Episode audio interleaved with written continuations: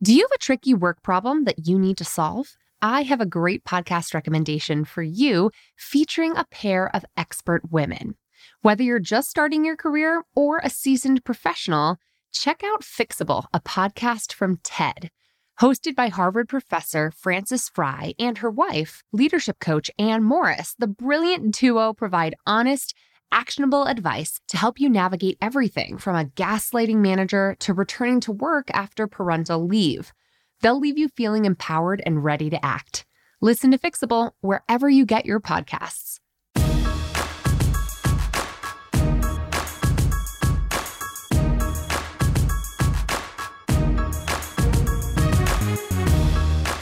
Hey, and welcome to the Bossed Up Podcast, episode 260. Today, I'm sitting down with an incredible leadership expert who shares her expertise, wisdom, guidance, and research around what women leaders really need to be centered leaders. We also get into uh, some of the gender differences around leadership and racial disparities as well, and how leaders can truly be more inclusive, especially now, given what a tumultuous year 2020 has turned out to be.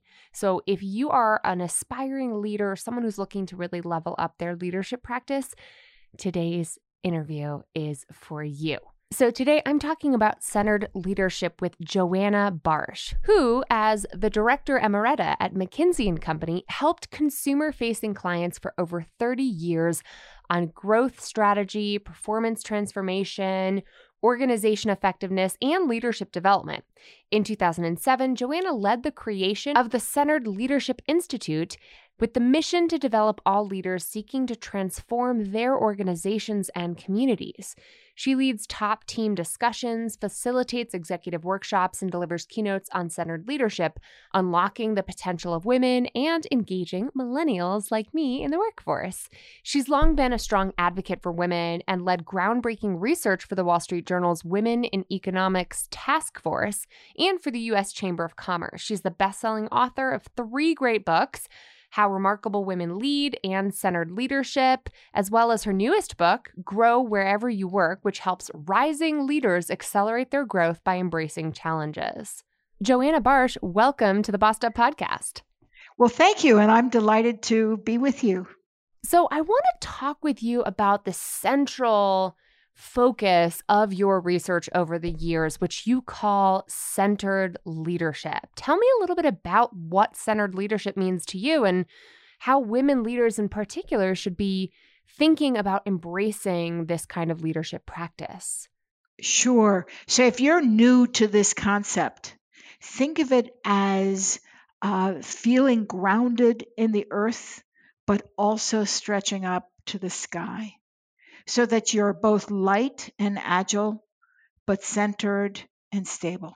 It's a wonderful feeling when it happens, and you can work towards it every day to make more of it happen. So it's not about uh, being this perfect being, but about working right. towards it and building capabilities that help you lead at your best more of the time, particularly in tumultuous messed up times like the one we're living in right now.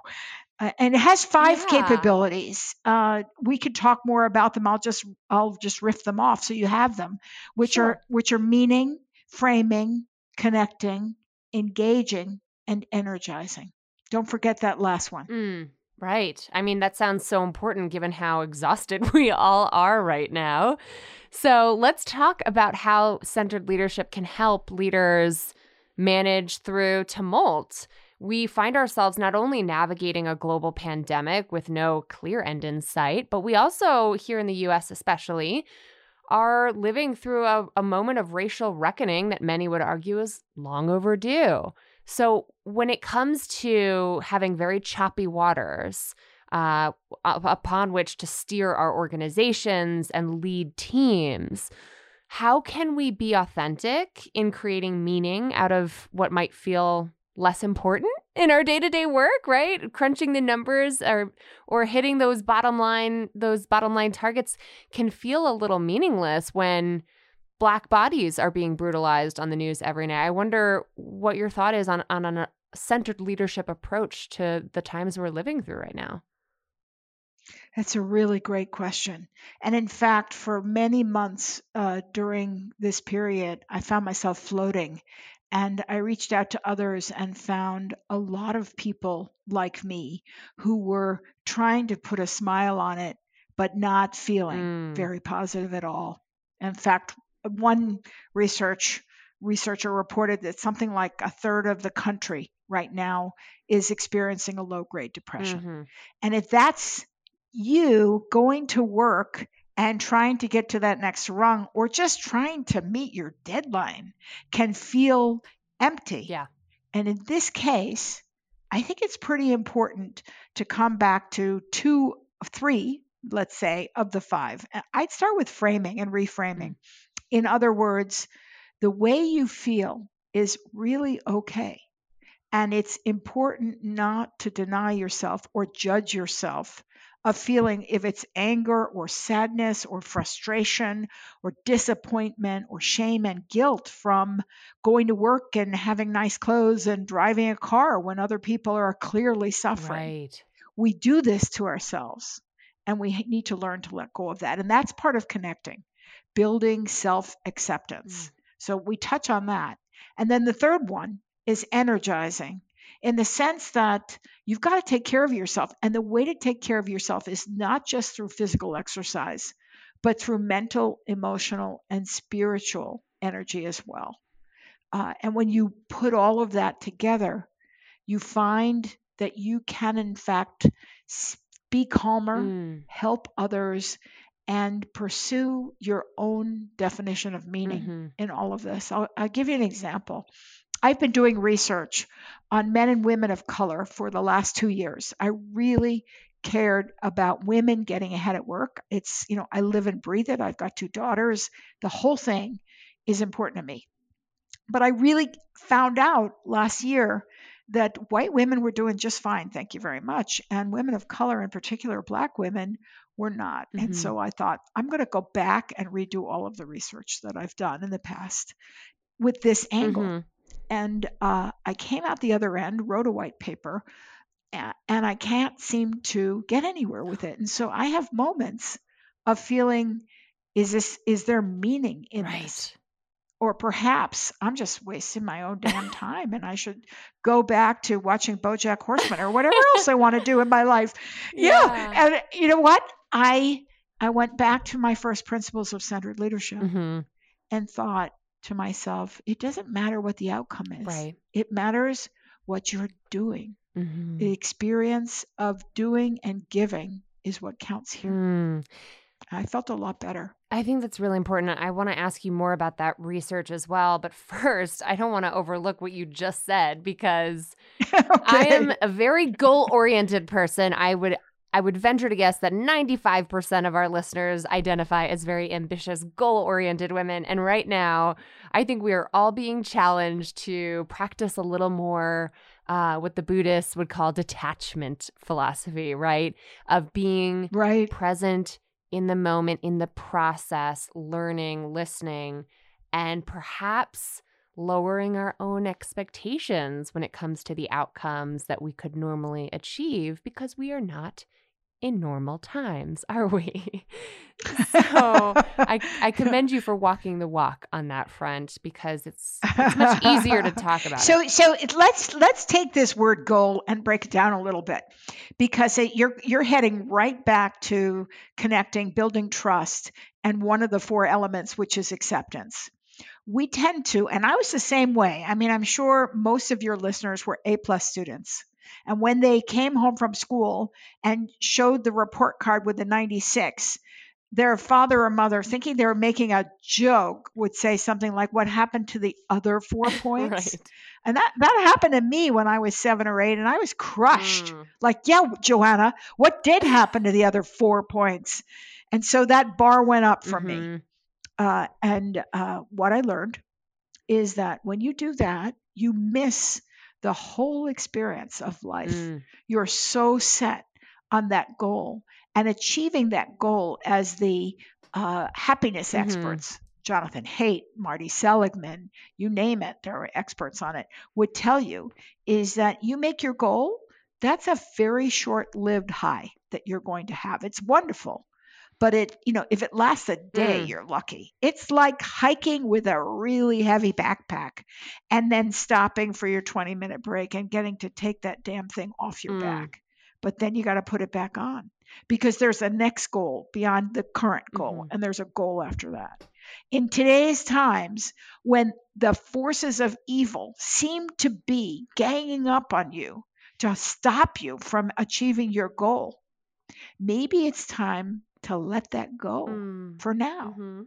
and just ask yourself what is wonderful about today Yeah.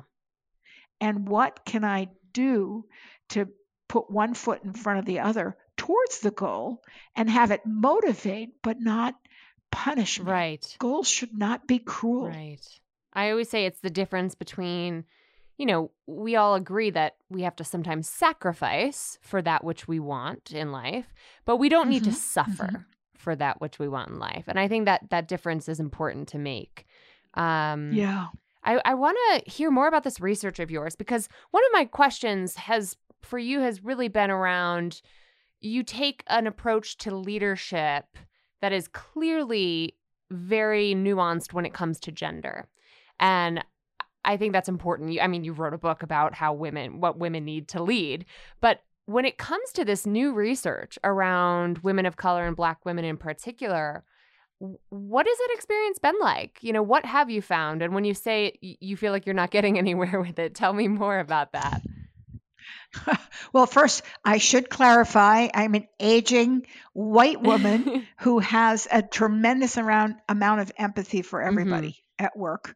Uh, and, uh, and what I've learned is actually an accentuation of something that I, I did not fully understand before. The five elements of centered leadership came out of about 100, 120 interviews with women from around the world. So they did include women of color from India, from uh, China, from uh, Taiwan and Hong Kong, uh, women from Africa, women from South America. Uh, so it, it's a fairly diverse uh, set of women, including women, of course, from the US and Canada and uh, Westernized Europe Mhm. and Australia. And so uh, I think that what uh, the five pieces told me is not what women have to do in order to be great leaders, but what women already have that makes them great Mm. leaders. And indeed, uh, the father of leadership academics, this fellow named Warren Bennis, who's now passed away, I was a very old man when I met him, and he was on my book committee. And he asked me, Joanna, uh, you know, I've written, oh gosh, I think he must have written 16 books by then, you know, and there are 23 Mhm. characteristics of leadership. So why do you only have five? and uh, you know, I I I was dumbfounded. I said these are the only capabilities that are truly needed to go from good to great Mm, as a leader. Mhm. and he it gave him pause and he he said how did you find them?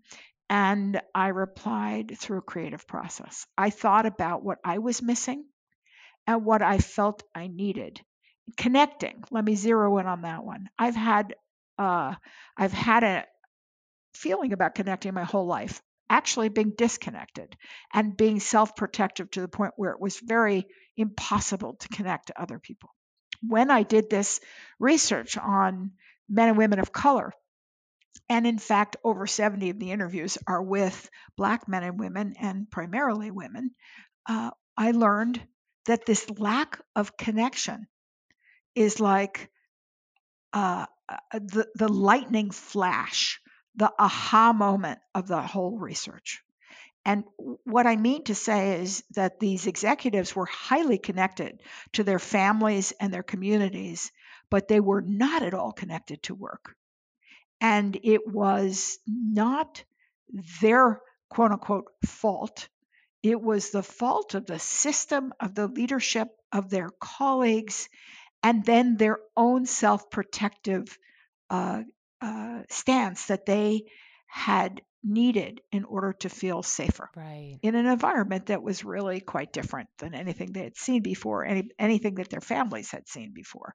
So, this lack of connection is so profound that it can actually, and this works frankly for, for white women as well, this leads to underperformance because when you're not connected, you don't get the feedback that you really need. Everybody needs feedback to tell you how to do the, the job better. You don't get the feeling of belonging. So every day is hard. It drains your energy just to show Right. up. You don't get uh, support, encouragement. So even when you do something right, you don't recognize it and therefore you don't repeat it. Right. And then ultimately, you don't feel like staying there Right. it's an energy drain. And so you go or you underperform and you're told you need to ship up or shape out or Mm. whatever the, that shape up, ship out. You know what I mean? So, so the, and then these women on top of it said to me when they were little girls, their mothers basically taught them to keep their business to themselves Mm. because it goes way back in the DNA to slavery times. Talking about something could lead to someone's death. Right. And so, can you imagine Mhm. generations of being taught to not open up, not make that connection? When people say, Oh, tell me about yourself, that actually is a threat. Right. It can be offensive Of course. because it means, you know, why are you here? Do you have a right to be here? Mhm. You need to prove to me that you have a right to be here. And so these women have said to me, I am so damn tired telling my story over and over again, validating myself. Mhm. And having to answer That's all the unasked Yeah. question of what are what are you doing here? Yeah. exactly. And that that was the key that frankly I did not ever hear at that decibel or with that clarity before in the research. I think it's an interesting call to action for white folks, especially because I've just been finishing Ibram X. Kendi's book, um, How to Be an Anti Racist. And one of the most fascinating elements of history that he really hammered home for me was how, during the period of integration, after we'd all collectively decided that separate but equal was not ever going to be equal, um, what really happened was the integration of people of color into white spaces and not so much the other way around. So there's always been this threat of not belonging or this feeling of not belonging that, you know, turned into diversity and then ultimately efforts around inclusion. But one of the threats that you remind me of in the research is stereotype threat. If I am the only woman in the room or if I'm the only person of color in the company, then when I mess up, it becomes attributed to my entire representative class, whether it's women or people of color or women of color. And that is a lot of pressure to perform beyond a human level, right? And not ever to show doubt or insecurity. And then it, the irony of stereotype threat is that it detracts from your mental faculties because you're so busy focusing on not proving this terrible negative stereotype true that you end up not having 100% of your game face on for the task at hand. So, what can folks who aren't like, what can the majority of male and pale people in majority male and pale workplaces do to reduce that threat? I wonder. So, so th- that's also a great question. And by the way, I just want to circle back Sure. and say uh, uh, there were some Black women I interviewed who were extraordinary connectors. And it's like so good. They did events that I'd never thought of. One woman had an event every January in her house where she invites 100 people she found really interesting women from across her year. And she had them all invited to come to her house for this January celebration. And uh, she was maybe the best connector I've ever met in my life. And I only hope that one day she'll invite me to her party. But nonetheless, uh, the um, there's a lot that leadership can do, which and leaders generally are male and pale, and it starts with uh, creating a safer environment in which people are respected and valued. So when somebody is not speaking, circling back to that person one on one and and trying to find out as opposed to dictate or assume why that person's not speaking. Sometimes she is shy, sometimes she's quite thoughtful. Uh, she has too high a bar and only wants to say something that is truly profound. Sometimes uh, she is planning to go circle back to the right people afterwards because she believes that's a more effective strategy to get shit done. So you need to you need to hear with an open mind and uh, allow the other person to tell you uh, their story and to accept that their perspective might be very different from yours. So that's the first thing. People talk about, oh, listening is so important. I wish I were better at it. And it's pretty clear. We have so many academics working on the skill of listening. It is so clear. There are books on this. You don't have to be a bad listener. You can, in fact, get better. But it really does start with remembering that it's not about you. It's about the other person, right. which is why you're listening in the first what place. What a radical concept. So that's the first thing you can do. And the second thing you can do is, for God's sakes, diversify the leadership. It isn't that hard to right. do. There are plenty of highly talented people out there. So just diversify the leadership, and you're going to have far fewer of these issues going forward because you'll have enough different people, not just mm. by demographics but by experience basis and skills, uh, types of skills, heuristics of problem solving, you name it, diversify mm-hmm. it. Yeah, it's a lot harder to manage that. It's also much better for the business. Right. It's like there's a clear payoff to that upfront investment of effort and energy and mindful hiring practices. I could not agree further. Yeah. Unless you're talking about heart surgery, then you just want 10 of the best heart surgeons in the country to do that work. Uh, most of the problems we encounter in business are very fuzzy, very complex, and we don't know how to solve them. And therefore, having 10 of the same person isn't going to be as good as having 10 very different smart people. Totally. I love that point. Uh, and I, I could not agree further. It is worth the investment of effort and thoughtfulness to figure out how to diversify your leadership for sure. So, I want to ask you about some of the key lessons from the book you co authored with Susie Cranston, How Remarkable Women Lead. Because the five elements of centered leadership to me sound pretty gender neutral. You know what I mean? So, I'm curious what are the biggest gender differences that you find, especially for women or men who are trying to get to that next rung in their leadership journey because a lot of the women who come through my doors at Bossed Up find themselves being highly valued as individual contributors and then not given the shot when it comes to stepping up to first lead their team or first manage a team. Um, so, wow. And that is, by the way, in the Lean In McKinsey Women in the Workplace uh, research that first management level is the one where a lot of women are falling through the cracks. So, uh, really important to have pinpointed that one. So, it turns out we did research back in 2010 uh, that suggests that men can be centered leaders just as much as women. Uh, it's just that when when I did the interviewing, which were in-depth video interviews with these women starting in 2004 and continuing through to 2012. What I learned is that women, uh, way more than men, care about meaning at work. It's not to say that huh. women don't care about the money right. and the status. we like money. Women too. are just as ambitious right. as men. But women who have lives outside of work know how important those relationships are, whether it's uh, children or uh, el- elderly parents or friends and mm. partnerships. Mm. They really care. So you better find meaning at work. The second piece is that it turns out um, hormonally that when women get triggered, they act a little bit differently than men unless they're filled with testosterone. Testosterone makes you want to just plunge ahead and go into battle one way or the other. Whereas what women do when they get into an upset is they ask a lot of questions and they try to see it from other people's point of view.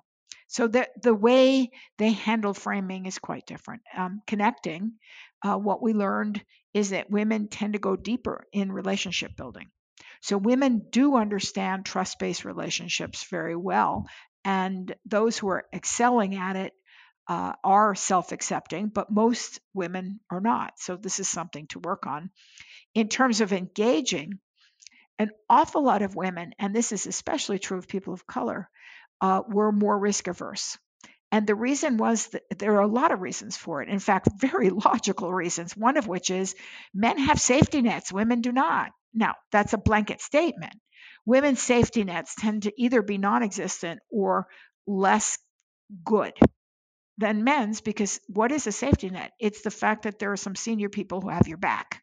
Women get less sponsorship than men on, in general. So what this means is that uh, you, taking a risk is just a bigger risk for a woman. Uh, the same actual risk would be bigger for a woman because of that. And then finally, energizing. A lot of women were talking about their families outside of work, and it's not like, and this has been well documented. It's not like the women go home and somebody else is taking care of the house. They're taking care of the house, they're taking care of the pets, they're taking care of the kids, they're taking care of the parents, they're taking care of the dinner, they're taking care of the vacations, you know, and the list goes on and on. It's exhausting to think about having two jobs. And now with the pandemic, the you know the joke is that these women are now the teaching force unpaid teaching force of america on top of everything else. It's just crazy. So yeah women need to re-energize more and that what i learned with uh, women of color is the amount of racism that people are encountering at work is high enough that if you uh, didn't recover your energy after work you would burn out much, much quicker. So you've got to pay attention to the four sources of energy and taking care of yourself in order to sustain a career that does allow you to get to that next level. I mean, a lot of these gender differences sound it's I guess it's a chicken or egg argument, but I'm thinking nature or nurture. you know what I mean? is, is it women's affinity for meaning in life innate or is it because we've been taught our meaning in life is defined by our relationships to others? You know what i mean? It can be a confounding yeah i love that. And you know and if you look at millennials you might say you know what? It's all blurring younger people, it's blurring. You find ambitious women and laid back relationship oriented men now. You know, you find people who are binary, yeah. uh, non specific. It's, you know, non gender specific, whatever the right, right, ways to say that are. I, you know, it's, I find that people uh, constantly critique me and they are right to do so when I say, well, this is men, this is women. And so I'm not. I'm saying this is what we learned back in the 2000s, the aught years, as they're called, um, and it's probably less true today, although one thing really continues to be true in framing that women are just far more aware of their fears. Women cry more mm. than men mm. cry at work.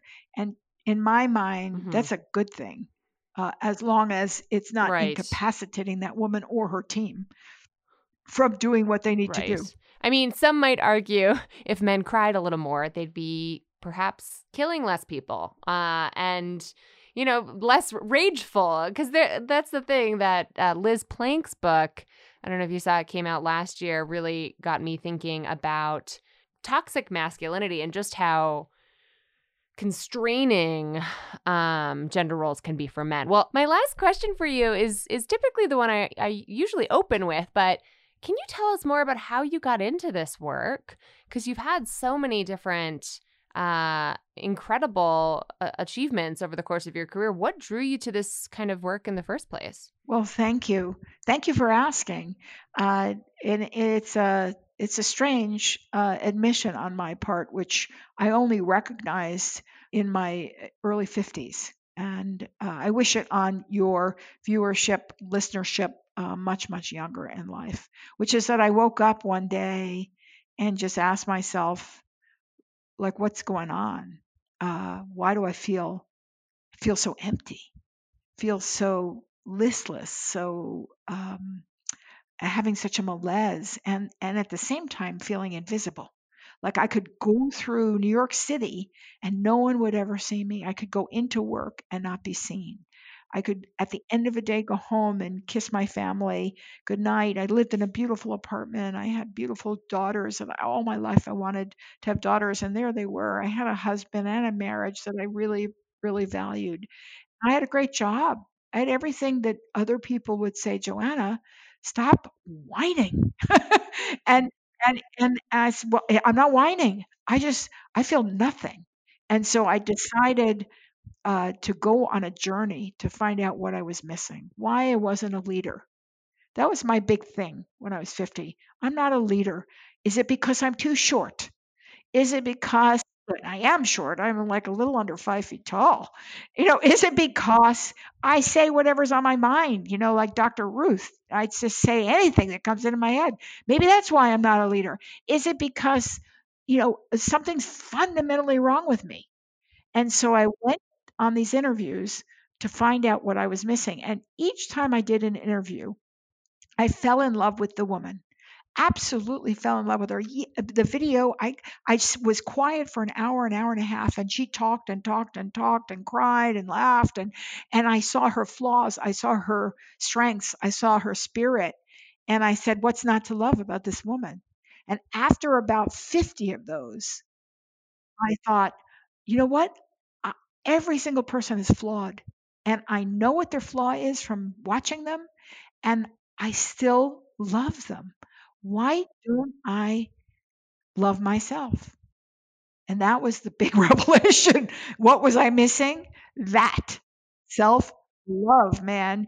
I was judging myself like you wouldn't believe. I saw only flaws and no strengths. And uh, that journey was to make myself whole. And I made myself whole by allowing these women to support me, to teach me, to encourage me, to love me for who I am with my flaws.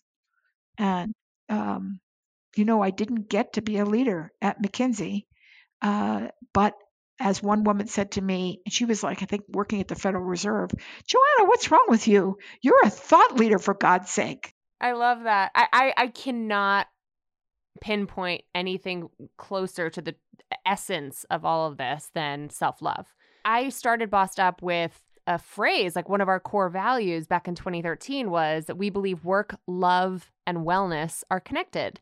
And people said to me, Do you mean love really, or do you mean relationships? Like, love seems kind of heavy to be putting into your professional development company's core values. I'm like, Damn straight, I mean love because that is that is what it's all about, Joanna. And in fact, more women than men uh, continue to use the word love meaningfully at work, and that is a definer for many, not all, women, and some great men get it as well. So thank you for doing that. It's really yeah. important. One of my favorite wins of this pandemic thus far is getting uh, my husband in the habit of throwing the word love around more often to his loved ones.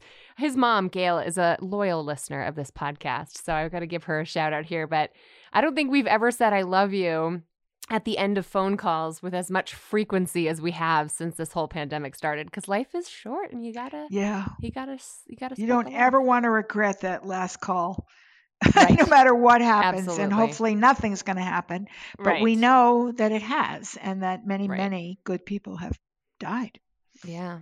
It's a scary time. Well, Joanna, thank you for sharing your story, some of your research findings, some of your really excellent advice for our listeners and our leaders here at Bossed Up. Where can our listeners who want to learn more about you and the fantastic books you've written uh, connect with you online? Sure. Well, I'm at, LinkedIn. Uh, Joanna Barsh. Uh, I will figure out at some point how to post that white paper on advancing uh, pe- men and women of color and uh, to LinkedIn.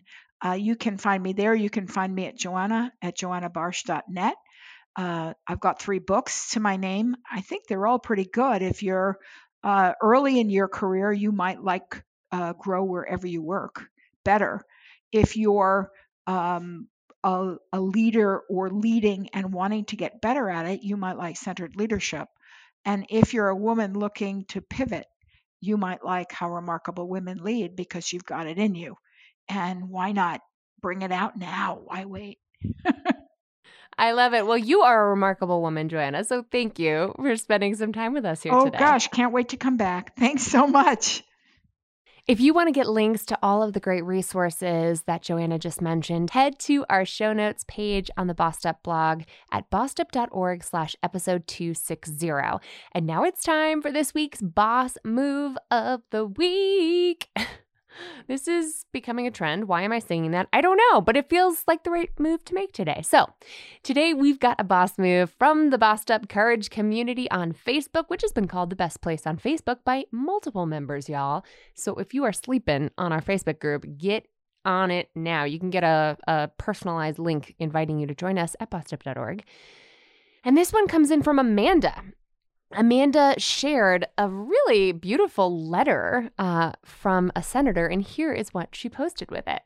A senator we work with often sent individualized letters to myself and my two coworkers for our recent recognition in a local magazine. What gets me is this line, quote, "Do not let anyone ever silence your passion." End quote.